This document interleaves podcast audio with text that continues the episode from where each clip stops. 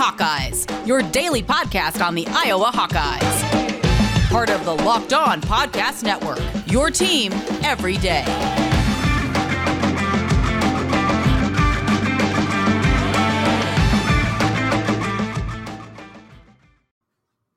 Welcome back, Hawkeye Nation, to a Thursday morning episode of the Locked On Hawkeyes podcast, your daily podcast covering your Iowa Hawkeyes on the Locked On Podcast Network. As always, I am your host, Andrew Wade, and we have another great episode for you today. We're going to be talking about Caitlin Clark and why she is the National Player of the Year candidate, the number one candidate, and the only one, really, the front runner at this point. We're also going to be talking about this upcoming game tonight, Iowa versus Maryland, the men's basketball team taking on Maryland on the road. How does Iowa beat them, and what storylines are we looking to see play out in this game? Plus, we got to talk about last night's game, Iowa versus Minnesota, and a few other tidbits around Hawkeye Nation, some recruiting news, some wrestling news. We're covering all that on today's show. Before we get into any of that, though, I want to thank you all for making the Locked On Hawkeyes podcast your first listen every single day. You can find the Locked On Hawkeyes podcast for free wherever you get podcasts at, and also on YouTube by searching Locked On Hawkeyes. Let's get into it, though. Caitlin Clark, some interesting controversy coming around. People who aren't watching Caitlin Clark just seemingly hating on Caitlin Clark for no reason. That's what happened when you do some pretty awesome stuff. We saw some very interesting comments after the last couple of performances, especially against Michigan, where against the a top 10 team on the road, Caitlin Clark was draining threes from the logo, had 46 points. Honestly, it's had one of the most phenomenal games I've ever seen from a women's basketball player. And people want to say that she doesn't deserve the National Player of the Year award. People are arguing that Aliyah Boston out of University of South Carolina deserves this award more than her. I'm here to make you a case for why Caitlin Clark is the National Player of the Year frontrunner and why it's not even close. For those of you out there who already agree with me, this is going to be a welcomed segment. For those of you who don't agree with me, I'm honestly a little shocked that you're listening to the show, but nevertheless, here we go. First and foremost, let's break down the stats, right? Aliyah Boston, 17.2 points per game, 74th in the nation. 11.8 rebounds per game, 9th in the nation. 1.8 assists per game, outside of the top 150. A 55.4% field goal percentage, 21st. She's a 6'5 junior at South Carolina. South Carolina is the number one ranked team in the nation. Caitlin Clark. Now, these numbers are not updated from the Minnesota game, but 27.4 points per game, which is first in the nation. 8.2 rebounds per game, which is 101st. 8.2 assists per game, which is first. And 45.7% shooting percentage, which is 121st in the nation. Purely from a statistic perspective, Caitlin Clark is better than Boston. She scores more points by 10 a game. She's only 3 rebounds less than her, and she's a guard, whereas Boston is a 6'5 forward. And she has significantly more assists than her, and honestly, she's shooting pretty darn well, considering Boston shots are mostly going to be around the paint, whereas Caitlin Clark is shooting difficult shots across the board and driving to the paint and getting banged up quite consistently. That's pretty impressive all around. Now, Jonathan Schaefer, we've had him on the show before. Jonathan Schaefer used to work for the News. Now he works at Bing Bang, I believe. Loves Iowa sports, loves covering all Iowa sports. He made a really good point as well. When Megan Gustafson won the National Player of the Year award, she averaged 27.8 points per game and 13.3 rebounds per game.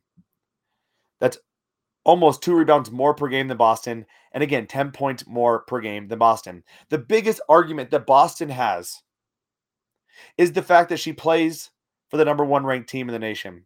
But I would argue you that that team would still be a top 5 team without Boston. I cannot say that Iowa would be a top 25 team without Clark. In fact, I would consider Clark to be the reason why Iowa is a tournament team in general.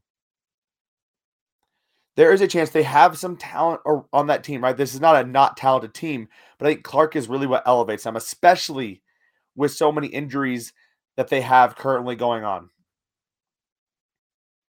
Imagine playing on the road against a top 10 ranked team without 2 starters. You're playing with 2 forwards in general, right? Two front court players on the entire roster that are healthy. And you go into Michigan and you get it within 5 points with a few minutes left. You have to applaud what Caitlin Clark can do. On top of that, take away Boston in general, Clark is putting together one of the most impressive seasons, not just this season amongst players, but in the history of college basketball, men and women's. Her game last night against Minnesota was her 20th career 30-point game, which is the most by any player in D1 over the last 2 years. She's the first D1 player in 20 seasons with 45 points and 10 assists. She holds several scoring records, including most recently at the Crisler Center. In the last 15 years, only one player in the NBA, WNBA, or D1 men and women's basketball has scored over 45 points and 10 assists while playing an entire game, and that was Kevin Durant. She has been truly phenomenal, and they are triple teaming her down the court, and she's still doing this.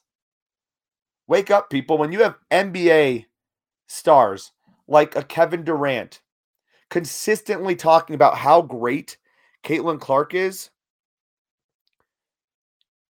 it's time to start paying attention. It's not just the highlight reel shots. It's what else she does on the court as well. Now, pundits or critics are going to point to those highlight reel shots, but that's all she does. Look at what she's doing and how much she's elevated this Iowa basketball team. The National Player of the Year award does not go to the best player on the best team. It goes to the best player in the country. And that, by all accounts, without doubt at this point, is Caitlin Clark. And unfortunately for you people out there who are critical of Caitlin Clark, she's getting better. She struggled for the first part of the season, but now she's starting to get hot. She's starting to hit that three. Watch out for Caitlin Clark as Iowa has a few games left. They go into the Big Ten tournament, and then they got NCAA tournament time. This is a team that is still battling for potentially a 4 seed. And if they don't get that 4 seed, watch out for those higher seeds because Caitlin Clark will keep this team in games. She is ready and made for the stars. She's made for pressure. She's made for those limelight situations where she can shine and really elevate her team. Caitlin Clark should undoubtedly be National Player of the Year, and there is not even close competition at this point, in my opinion. Coming up, we're going to talk about Iowa versus the Maryland Terrapins and what to expect in that game. Before we get to that, though, I want to remind you all that BetOnline.net has you covered this season with more props, odds, and lines than ever before as football continues its march through the playoffs right into the big game in a couple of weeks. BetOnline.net remains the best spot for all of your sports scores, podcasts, and news this season. And it's not just football. BetOnline has up-to-the-minute info on pro and college hoops, NHL, boxing, UFC, along with live real-time updates of current games. Plus, they got the Olympics. I love the Olympics. I have a nice little wager at betonline.net on Sean White winning the gold. Got it at plus 900. You can get that stuff at betonline.net. So don't wait to take advantage of all the amazing offers available for the 2022 season. BetOnline, where the game starts. Thank you for making the Locked On Hawkeyes podcast your first listen. The NBA trade deadline is Thursday, February 10th at 3 p.m. Eastern Time, and the Locked On NBA podcast will be covering it live from 2 p.m. to 4 p.m. John Kim Becker, John Corrales, and Locked On Fantasy Basketball host Josh Lloyd to get analysis of every blockbuster move. So subscribe to the Locked On NBA YouTube and turn on your notifications so you know when they go live. That is going to be a fun day today. Lots of interesting stuff. There's several Iowa Hawkeyes in the NBA. I doubt they get traded, but make sure to find out at the Locked On NBA YouTube channel. So let's get into it. We talked about Caitlin Clark and why she should be the National Player of the Year. Now we're going to talk about Iowa versus Maryland. Iowa has another must-win or can't-lose game, otherwise how you want to put it, for the men's basketball team tonight in Maryland. Fran is going to be there. Fran is going to be coaching. For those of you out here that think Billy Taylor should be the head coach, again, I want you to listen to my episode yesterday that we recorded with Trey Demps, former Northwestern basketball player and current Big Ten network analyst. He loves Fran's game. He loves the way Fran coaches, and he speaks very highly of Fran and what he's heard about Fran. So Fran is the coach, which means we might see some different rotational patterns, which is something we're going to get to. But first, take a step back and look at the last game. Last game, Maryland was up in the second half before Iowa mounted a comeback in that second half. They allowed several good three-point shooters to get hot from deep. Eric Ayala was the main one, 5 of 9 from three. Maryland did dominate Iowa early on in the rebound game, ultimately finished +4. But Keegan Murray had another fantastic game, 35 points, 8 rebounds, 3 blocks, and 1 steal as Maryland took home a loss while playing Iowa at Carver Hawkeye Arena. Coming into this game, there's not much to love about Maryland to this point. They have still struggled quite a bit this season. They are not the same Maryland team that we are used to. So when you look at this, what do you expect from Iowa? Well, they should win. They're expected to win this game. KenPom has it as a 3-point win for Iowa, 76-73 against the 91st ranked. Wow, bad use of grammar there. 91st ranked Maryland team, according to KenPom. At this point, Maryland is 11-12. And when you look at Maryland's last couple of games, they have literally 3 wins since they lost to Iowa on January 3rd. They lost to Illinois. They lost to Wisconsin. They beat Northwestern in double overtime. Lost to Rutgers. Lost to Michigan. Beat Illinois. That was a little shocking, but they were at home, which is concerning. They then lost to or beat Rutgers. They lost to Indiana. Lost to Michigan State. Lost to Ohio State. Now they get Iowa. This is a team that really Iowa should be able to beat. It should not be a problem. The things that Iowa doesn't do well or hasn't done well in the past, such as handling the perimeter, Maryland doesn't shoot very well from the perimeter. They are 31.8% shooters, and they shoot they're 265th in the nation for three-point shooting percentage. So Maryland, not a very good three-point shooting team, not a very good offense in general, 105th ranked KenPom offense and adjusted efficiency. So this shouldn't be a hard game for Iowa, but we've seen Iowa allow bad offensive teams play really well. So one of the things I'm watching out for is specifically the defensive energy. In the second half of that game versus Minnesota, that might have been the best defensive effort I've seen in a long time. Now, yes, Minnesota was missing some shots, but Iowa did not let them have a single easy shot. Jordan Bohannon, that might have been one of the best defensive efforts I've ever seen of him. Iowa locked down and shut down Minnesota's guards. Truly a great effort. If they can continue that for a full game, you have to feel pretty good about this Iowa basketball team going into the tournament time. Now, again, I mentioned Maryland is one of the worst ranked offenses in the Big Ten, 103rd in the nation overall, 267th in three-point shooting, 265th, and starts 105th in offense, 265th in three-point shooting, and 166th in non-steal turnover percentage. So Iowa likes to do that half-court trap. They made Minnesota run out the clock quite a few times, actually, like several times. Minnesota had a shot clock violation. Iowa is going to do these things to Minnesota if they're able to bring that defensive energy. Will the starting lineup change again? It's possible. We saw the mixed up bit, put Jordan Bohannon at the 1, Tony Perkins at the 2. Tony Perkins struggled a little bit, and we saw them go to a different rotation in that second half. Aaron Ulis stepping in as that 2 with Jordan Bohannon as that 1. And I really thought that the guard combo did a really good job in that game against Minnesota. Will they do it again? Clearly, Fran knows there's an issue. He wants to get these guys rolling. And I think what you saw from Jordan Bohannon, he didn't necessarily break out of his shooting slump, but you saw a different kind of energy from him. And that's something that Trey Demps mentioned on the show yesterday as well. He was very impressed by what he saw from Jordan Bohannon in that game against Minnesota, even if the shooting wasn't always there. And now this is not Trey Demps being all high and mighty on Jordan Bohannon. Trey said it was right to criticize him prior to this game. But with Jordan Bohannon at that 1, he felt like Jordan looked more comfortable. His offense seemed to work well. Defensively, they had it together. And it'll be really interesting to see, is Iowa willing to make a quick change and try out Aaron Ulis at that 2? Because Iowa has still gotten off to several very slow starts, including against Minnesota. You need to avoid those slow starts, especially on the road against a team like Maryland. Now, does that translate to Jordan Bohannon breaking out of his shooting slump? It remains to be seen. I sure hope so. It has been a really weird season for Jordan Bohannon, and think whatever you want about Jordan Bohannon, but this guy has given his all to the Iowa Hawkeyes for several years, and he's been a great steward for college basketball, and he's made the game more exciting. We mentioned those rotation or the lineups. Another thing to watch out for is the rotation patterns. Billy Taylor did a really good job. He reduced and shortened the bench in that second half. The substitutions were quick, and they weren't long, or that's the same thing. They were quick, and they weren't a lot of them. So when he shortened the bench, he rode with his guys, and Iowa closed out Minnesota very easily in that game. The final thing is, can Iowa win on the road? They are 2-5 on the road, but Maryland is 6-7 at home. So there's some opportunities here where the Big Ten is a very tough place to play on the road any single time. Maryland is not one of those better teams. Now, they do have that win over Illinois a couple of weeks ago, but anything can kind of happen, and it's worth noting that Andre Corbella only played 14 minutes in that game. Kofi wasn't in that game. So Illinois really down quite a few players against Maryland in that game that could have impacted the outcome of that game. It'll be interesting to see, does Iowa win this game? If they do, that's huge for the Hawks. If they don't, I'm getting a little worried. We talked about this. I think they can go 5-4 is the min of where they need to go to make the tournament. 6-3 is where they really need to fall in, I think, to be comfortably in the tournament.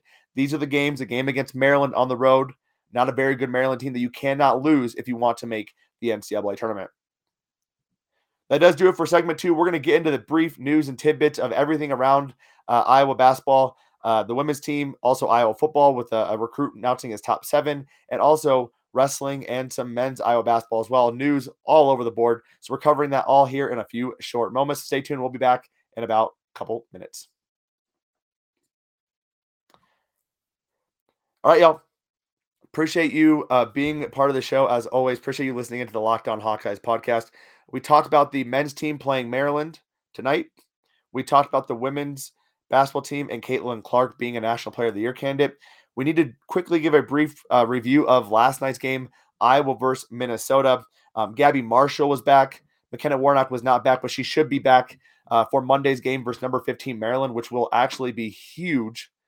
And with 4 games left, Iowa now has number 15 Maryland, number 7 Indiana, Rutgers, number 4 Michigan.